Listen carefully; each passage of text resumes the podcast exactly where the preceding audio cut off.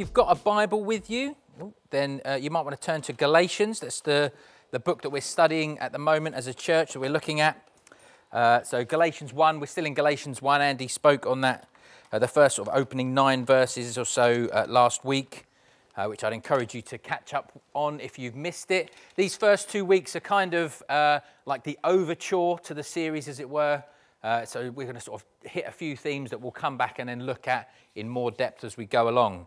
Uh, my name is Aaron. If you're it's one of your first times with us, uh, I'm one of the elders here, which means I'm part of the, the leadership of the church. Um, as a church, we're looking at this series in Galatians, this letter written by Paul to the churches, a group of churches in Galatia. And he was, he was sort of very uh, forceful with his language, and he was, so he was serious about the good news. So we've entitled this seri- series seriously good news. So we're, we're looking at how the gospel is seriously good news to our lives. And uh, I just want to encourage you to allow yourself to be refreshed. I think, as the word that Matt brought, it's really important to be refreshed wherever you are. If you think, oh, actually, I'm really having a tough time, allow the Spirit of God to come and refresh you as you hear the gospel again. Or if you think, actually, I'm, go- I'm going all guns blazing. Allow the Spirit of God to refresh you and encourage you and push you on again as you hear the gospel again. I don't know if you've ever seen uh, one of those uh, t shirts uh, that says, we're going to skip on to this. One of these t shirts that says, Only God can judge me. You ever heard that expression? The translation for that usually really is don't bother me. I want to do what I want. I want to sin in peace. I want to, you know, just get on with my life. That's normally, you know, someone puts it on, they put something outrageous out there and they go, but only God can judge me. You know, hashtag only God can judge me. I've done something crazy, but only God can judge me. And they're trying to sort of basically remove any social accountability. But actually, I want to say that the gospel is really good news about approval and judgment. I think we we live in a culture and a society that is craving approval. We think perhaps in Western sort of society that we've drifted from a shame honor culture. Maybe we had done, I think we're drifting back into it. I don't know if you know what that means. It's sort of the idea that actually your social status is based on whether you're honored or shamed. And actually, that's what's really important. So you think things like Facebook and uh, Snapchat and uh, Instagram, all those sort of social media platforms, they're based on trying to get you to post something that people will like. Now, I think social media is, is neutral in terms of it's not inherently negative or inherently positive. Actually, it's a great tool for communication, great way to keep in contact with family and friends. But there's something that's built in there where it can be twisted. And actually, there's a desire for, I'm doing this, I'm going to you know, pose in such a way or I'm going to behave in such a way that people will want to look at this and will press that little button which will make me go, oh, I feel validated. I feel approved by my peers. But the gospel is seriously good news about approval and judgment. Human beings hate injustice, it's built in us.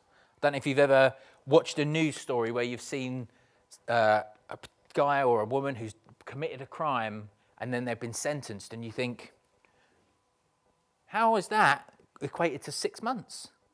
How is that equated to only that, only a fine? How is that equated to that? There was a, a, thing this week about a driver who was pulled over. He was banned. He had 51 points on his license, but he was still driving around in his car. You think, how? This doesn't make sense. How, how can you still sort of be motoring around at 51 points. It doesn't make any sense. Um, we hate injustice, don't we? When we see that, something in us goes, oh, that's not right. That's not right. That's not what they deserve. Smaller things, we can hate injustice when, you know, if you're, if you're a local and you've driven round Bushey Arches before coming via Tesco and you've queued up and you've stayed in the left hand lane and someone comes along in the right hand lane and they cut in just before the turn. it's always, it's Simon, right? Get him! But we, it, there's an injustice there, isn't there? Now, just as a little aside, for my own personal sanity and uh, relationship with uh, other human beings, I have decided that everyone who cuts in has a family emergency. So that's, they have to do it because there's a family emergency. So that's, I've decided that's the narrative that I'm living my life by. Um, but we hate that, don't we? It's like, that is not fair. We have all queued up for 20 minutes to get through, and you just sail past and cut in. I'm not going to repeat that. Um,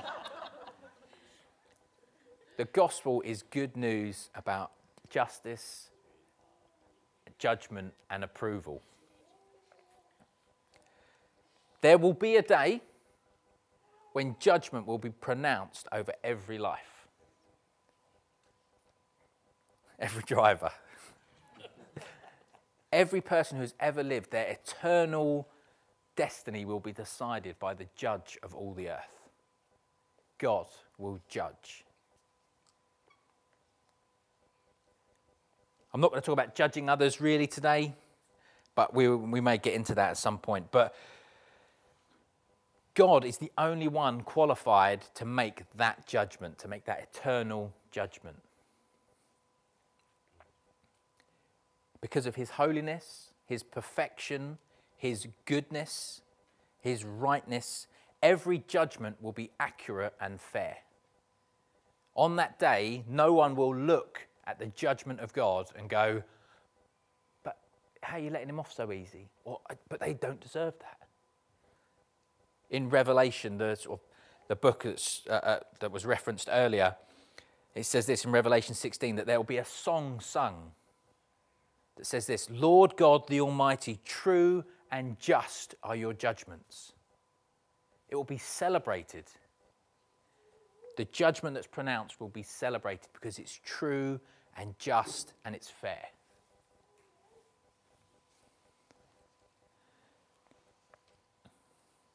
in that judgment from God, we will either receive God's approval or his condemnation.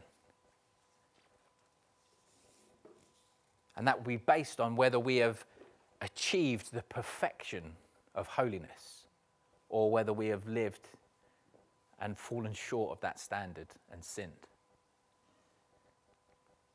And he was referenced last week that sin, I think it was last week, that sin can mean like missing the mark. So it doesn't just mean doing bad things, it means not getting it perfect.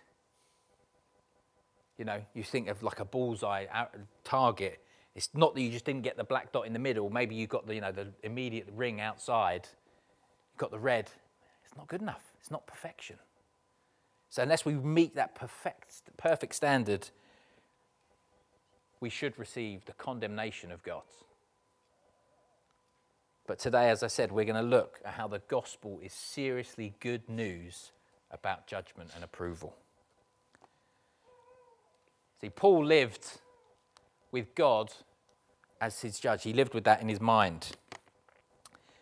He said this in Galatians 1, verses uh, 10 to 12 For am I now seeking the approval of man or of God? Or am I trying to please man? If I were still trying to please man, I would not be a servant of Christ. For I would have you know, brothers and sisters, that the gospel that was preached by me is not man's gospel. I did not receive it from any man, nor was I taught it, but I received it through a revelation of Jesus Christ. Paul lived with God as his judge. Key verse from that that we're going to focus in on is verse 10, the first verse there. Am I now seeking the approval of man or God? Or am I trying to please man? If I was still trying to please man, I would not be a servant of Christ. He says this in another letter. You can't really read that very well on there. But in uh, 1 Corinthians 4, he says this This is how one should regard us, speaking about apostles, as servants of Christ and stewards of the mysteries of God. Moreover, it is required of stewards that they be found faithful. But with me is a very small thing that I should be judged by you or any human court. In fact, I do not even judge myself. I'm just going to read that again. But with me, so Paul's saying this to the church that he's heavily involved in. He's saying, with me, it's a very small thing if you try and judge me, or if any human court tries to judge me. To be honest, I don't even judge myself. I'm not aware of anything against myself, but I'm not thereby acquitted. It's the Lord who judges me. Therefore, do not pronounce judgment before the time, before the Lord comes, who will bring to light the things that are now hidden in darkness and will disclose the purposes of the heart. Then each will receive his commendation from God. Paul's saying he doesn't even, his judgment of himself, he doesn't even trust that. Hey, I, I think I'm doing all right, but actually, God's got the final say. He's aware that when he stands before the holy God, he's not going to be able to go, actually, I think I did all right. It's what God says, that is the judgment. Now, there was an accusation towards Paul uh, in this, of, this Galatians letter that he would often sort of tailor or behave differently towards people to try and win them over. He'd sort of tailor his message towards them to win people over to the gospel, which, as an accusation, was true, to be honest, uh, on one level. Uh, he would use cultural translation. So he would say, This is true in this culture. And actually, there's a, there's a sort of an analog thing, a thing that matches up in your culture. And so I'm going to use that to sort of match up and explain the gospel to you. But he wasn't a people pleaser. He didn't change the gospel to meet the culture he was speaking into. He showed how the gospel was seriously good news to the culture he was speaking into. So there's, a, there's touchstones, there's points of connection with every type of culture. Acts 17 is probably one of the best uh, examples of this. Uh, Paul is in Athens. You don't need to turn there. Um, and he's walking around the city and he sees a statue. Oh, he sees a plinth.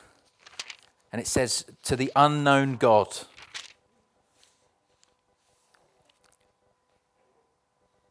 And then he says this to the, he sort of goes to, to speak to a crowd. And he says this Men of Athens, I perceive that in every way you are very religious. So this is a, Athens, there's gods, loads of gods lined up, and there's even a statue or a little section that's sort of for worshipping the unknown God. And he says this I see that you're religious in every way. For as I passed along, I observed the objects of your worship, and I found an altar with this inscription to the unknown God. Therefore, what therefore you worship as unknown, this I proclaim to you the God who made the world and everything in it, being Lord of heaven and earth, does not live in temples made by man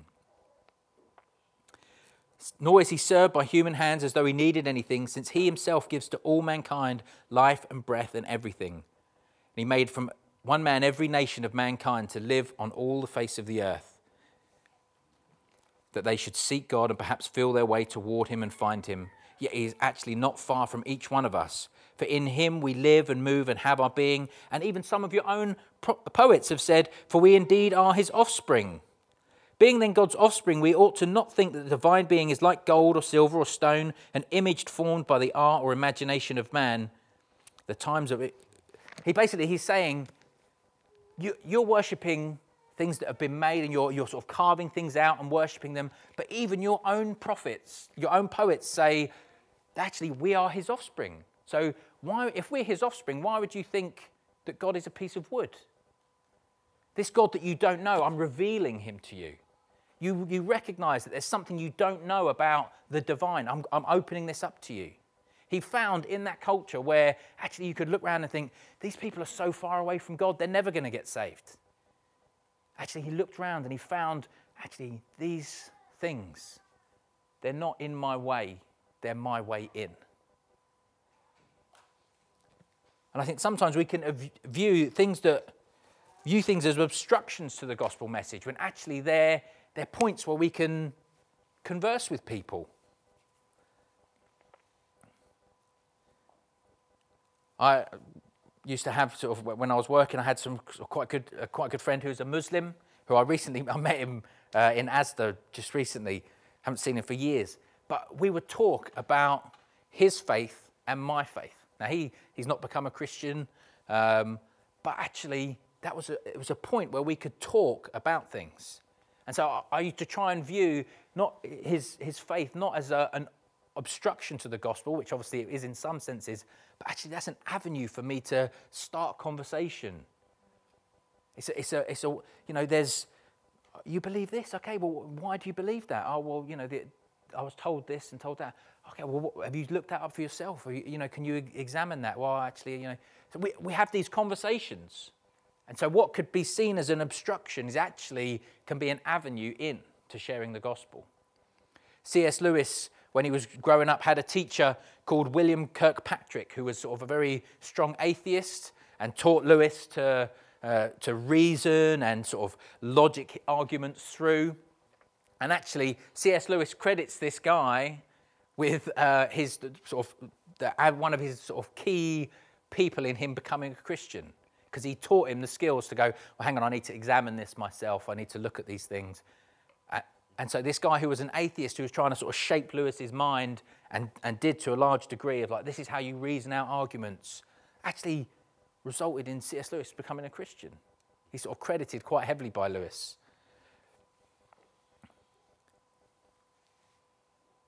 That's all an aside, really, to say that sometimes what is seen as an, an obstruction to the gospel, what looks like it's in our way, is actually our way in. But Paul is saying here that he's living only to please God. He, the gospel he preaches is preached in the same way. He won't compromise his message because of the people he's with. And that's sort of demonstrated in the next few verses and the next few weeks, where Paul actually confronts Peter, one of the other apostles. But next week, Brian's going to look at Paul visiting the uh, other apostles and receiving confirmation from them that what he's preaching and who he is, actually, this guy's legit. He's, he's okay. As I said, Andy spoke last week about the core of the gospel being sort of an element of that being that we're rescued. We're rescued from what for what? We're rescued from this negative judgment, this condemnation on Judgment Day. That's why the gospel's seriously good news. We're rescued from condemnation. We're rescued for the purpose of glorifying God by delighting in him and obeying him. In Psalm 23, a famous psalm, The Lord is my shepherd, one of the lines that I think often gets slightly overlooked is, You lead me in paths of righteousness for your name's sake. God wants to rescue us and guide us and lead us in paths of righteousness for his name's sake, for his glory. In Matthew 22, verses 37 to 39, Jesus says this He's being questioned, what's the greatest commandment? What's the, what's the best thing? He says this You shall love the Lord your God with all your heart, with all your soul, and with all your mind. This is the great and first commandment. And the second is like it you shall love your neighbor as yourself. This is the standard to be judged by. Do you love the Lord your God with all your heart and soul and mind and strength? That's the, ju- that's the sort of the yardstick. You got, you got it? and love your neighbor as yourself. They're the two sort of things that Jesus says, this is the peak. If you do that, you've got the rest nailed.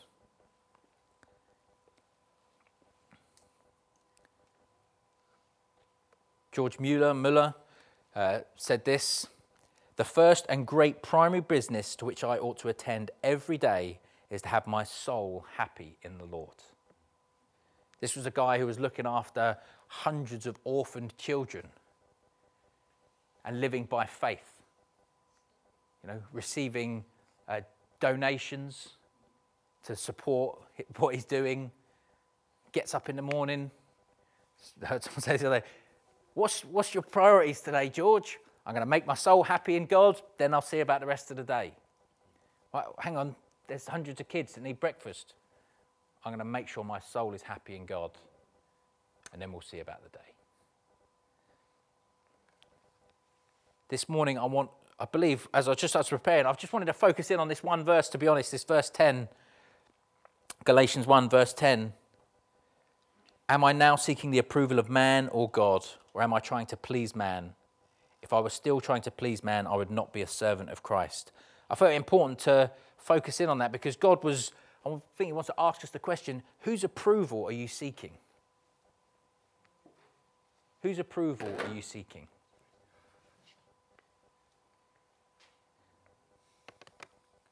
Are you seeking the approval of others? Are you looking to other people to validate you? You know, post a picture of my quiet time on Facebook. 20 people liked it. Must have been a good quiet time. You know, is that, is that your source of validation? Are you seeking approval from yourself? As long as I'm happy with what I'm doing, that's okay. Or are you seeking the approval of God? Are you living for the approval of God? So we can live to be validated by others, by what they say about us. But Paul says he wouldn't be a servant of Christ if he did that. If he was living to still to try and gain sort of approval and please other people, he wouldn't even be a servant of Christ. We can live our lives defined by the expectations and demands placed on us by others. Maybe your life is defi- defined by the expectations that your parents have placed on you. You've got to achieve this level of success. You've got to have done these things by this age. Maybe your life is currently defined by the expectations that your siblings have placed on you. Maybe your parents are getting a bit older. Hey, you need to look after mum and dad, I can't do it. Maybe it's your friends. Maybe you have not been a Christian long. And actually, your friends are going, okay, come on, you, you, you're, the, you know, you're the guy who he gets 10 pints on a Friday and he gets, you know, gets us into trouble. Come on, you're the ringleader. Maybe that's, that expectation is defining you. Maybe it's your co workers or your boss or the elders of the church. Are you living for the approval of the elders of the church? I really hope you're not. We need to not be defined by the expectations and demands placed on us by other people. Now, your spouse, I think, is a, is a slightly grey area. I think you shouldn't be defined by that. But actually, in 1 Corinthians, Paul says it's, it's great to be single because if you're single, you're completely focused on what God wants. You don't have to worry about anything else. You know, don't have to worry about whose turn is it to get up and look after the baby?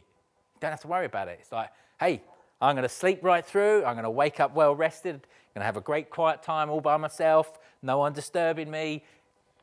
Actually, Paul says, it's great if you're single and you can do that. You can f- devote yourself completely to God.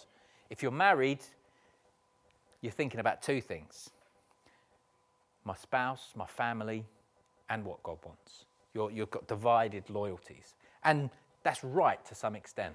I'd say you need to sort of find a way to manage as a couple, as a family, how you still prioritize God first in your family, but actually, as an individual, your, your loyalties are divided, and rightly so. So I just want to encourage you if you're single, I think historically, churches have been rubbish with this. It's like, it's almost, you're seen as like not a person unless you're married. Actually, I would say, if you're single, I'm going to say something slightly controversial. Hey, why don't you stay that way? God, indeed, He does. I just want to encourage you, pray about it. I, genuinely, as a 19 year old guy, I spent a long time praying about whether God wanted me to get married or not. So it's like, God, I, I don't want to have divided loyalties. I want to be able to give everything for you. And I, am not going to tell the story, but, but, well, I will. Basically, I had a dream. I had a dream where this little girl came and sat on my lap and said, Daddy, you know, started talking to me, and I had this conversation with this little girl. And I woke up and I, I prayed about it, and I felt God that's saying to me, Actually, no, I want you to be a dad. And not just, you know, I want you to be a dad to not just your own children, but sort of more broadly than that. Um, but I think we need to be serious about this.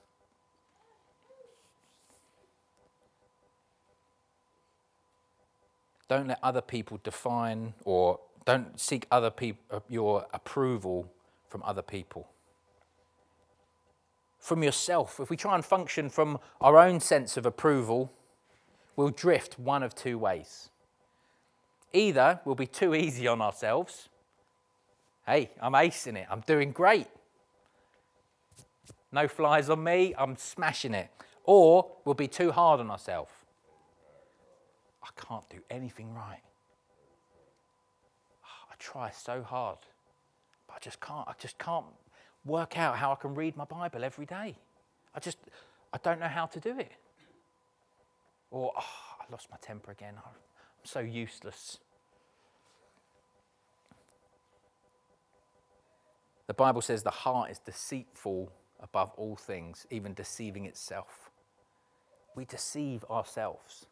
We're not good at judging ourselves. That's why we encourage people to be in a sort of different levels of discipleship. We talk about three, 12, and 72 sort of levels of discipleship. So be in a three, be in a, a sort of a close knit group where you can say, listen, I need you to, to challenge me on this thing. With, you know, maybe one or two three other people. Be in a 12, be in an explore group, be in a, a sort of slightly broader context where you can maybe share, but not, not completely as openly as you would do in that small group, but you can still share and say, listen, uh, can you pray for us? Uh, in our, our home is just not a place of peace at the moment. Can you just pray for us? You, be, you can be open and then obviously be part of the, the bigger context, this context. seeking the approval of others or even our own self is a surefire way to end up wallowing in self loathing or at our lack of performance or recognition from others. Or we can end up trapped in a cage of legalism, or we end up blustering around pr- pridefully. Hey, I'm doing so great, everyone look at me. I sat in a room last week with uh, four other guys and I sort of primed them and said, We're going to talk about what do you think your strengths are and what do you think your weaknesses are? And by weaknesses, you know, if if the devil was going to take you out, if the enemy was going to sort of go, actually, no, you're, you're shipwrecked, what would he do? What would be the point of attack?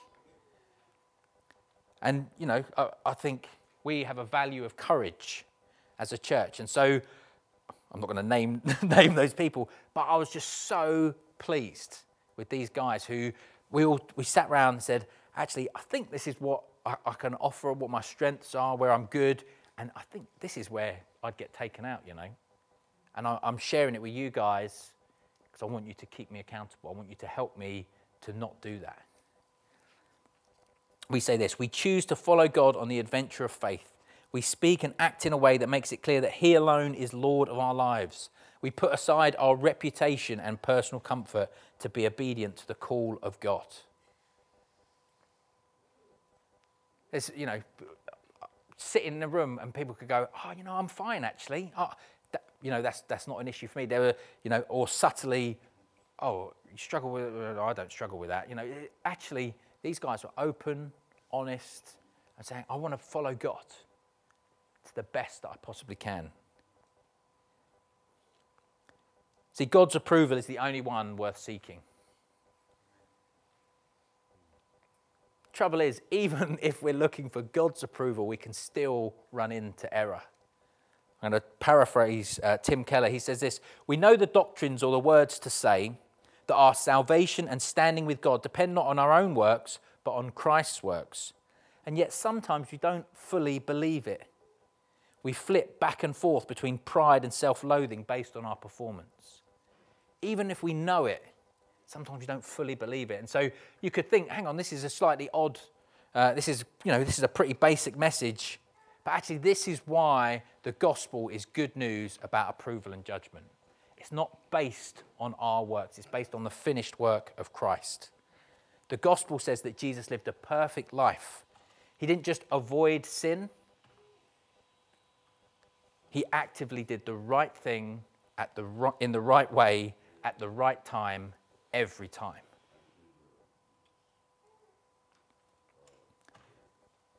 He lived for it. In John 4, he says, My food is to do the will of him who sent me and to accomplish his work. In John 8, he says, I always do what pleases the Father.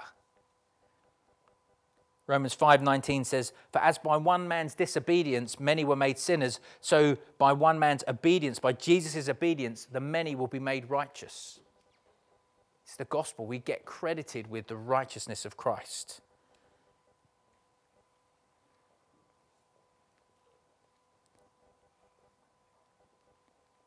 We're clothed with Christ. When God looks at us, if we are a follower of Jesus, he looks at you and sees the rightness of Jesus. God's approval of Jesus was this He said, This is my beloved Son in whom I'm well pleased. When God looks on you as a follower of Jesus Christ, He looks at you and says, It's my beloved Son. I'm, I'm well pleased with you. This is seriously good news. Because over the coming weeks, there will be a, a sort of an encouragement, a stirring towards holiness. We've had a little bit of that in the spiritual discipline series. But, and as we push towards that, it's essential that we know where to run to refuge from spiritual attack. As we push towards holiness, I want to encourage and endorse you to get this book. Uh, I'm sure many of you will have read it, it's been around for a while. The Pursuit of Holiness by Jerry Bridges. Uh, it's, well, I think it's an excellent book, well regarded uh, for a long time. Great guy. Uh, but he says this The truth of our acceptance by God through the righteousness of Christ may seem so elementary that you wonder why it is stressed here. It's because we need to dwell on it to thwart the attacks of Satan. The Holy Spirit makes us more aware of our lack of holiness to stimulate us to a deeper yearning and striving for holiness. But Satan will use the attempt of the Holy Spirit's work to discourage us. One of his main attacks is to convince you that you are not a genuine Christian at all. He will say something like, A true Christian wouldn't think the evil thoughts you've been thinking today. As we're sort of stimulated towards holiness, as we're sort of drawn towards that, as we're made aware, more aware of our sin. I, don't know how long you've been a Christian. I've been a Christian probably 30 odd years. I was young when I became a Christian. I'm more aware now of how rubbish I am than I was then. Now, I, I recognize that uh, my standing before God, I'm a, I'm a saint in, who sometimes sins, but I'm aware actually there's, there's stuff in me that needs to be pulled up and cleared off. Now, as that's pulled up, the options are I can ask God, help me clear this away, clear this away from me, cleanse me. Or I can go, oh my goodness, I didn't realize that was in there. I'm such a terrible person. Oh, I'm awful. And just start wallowing. Actually, it's important for us to know as this stuff is dragged up, oh, thank goodness my right. It's not about what I've done or what I think, it's about what Jesus has done. There's grace for me. The only true and lasting approval and judgment comes from God. That will be the definitive judgment. The only route to God's approval is through the finished work of Jesus Christ, his life, death, resurrection. You cannot earn it for yourself. It has to be received. We're saved by grace through faith. We can't build a case for ourselves. So I want to just finish by asking a question whose approval are you seeking? I'm just going to pray for us. I'm going to invite you to, if you want to, if you think, actually, I've been living for the approval of others, or I've been living for the approval, uh, even I've been trying to sort of get my own self approval, I'd invite you to, to stand and then I'm going to pray for us. Uh, if we all just close our eyes, if people want to stand, if you want to live completely say, I, just, I just want to live with the approval of God as my barometer, then I invite you to just to stand up now.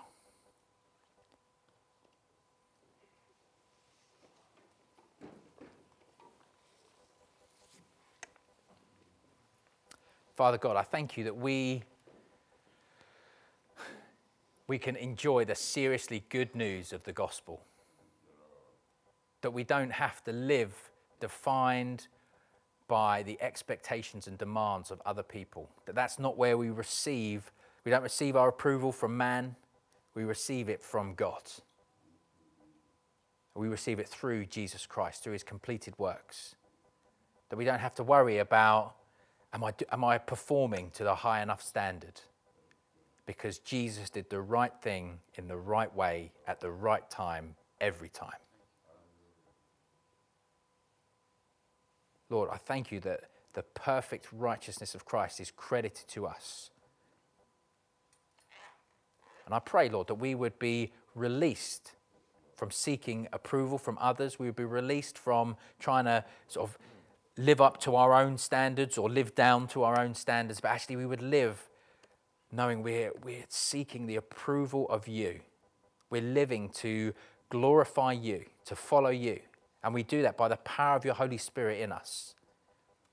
I pray that fire that was talked about earlier would just come and reignite passion for you, passion for holiness. We ask this in your name, Lord Jesus. Amen.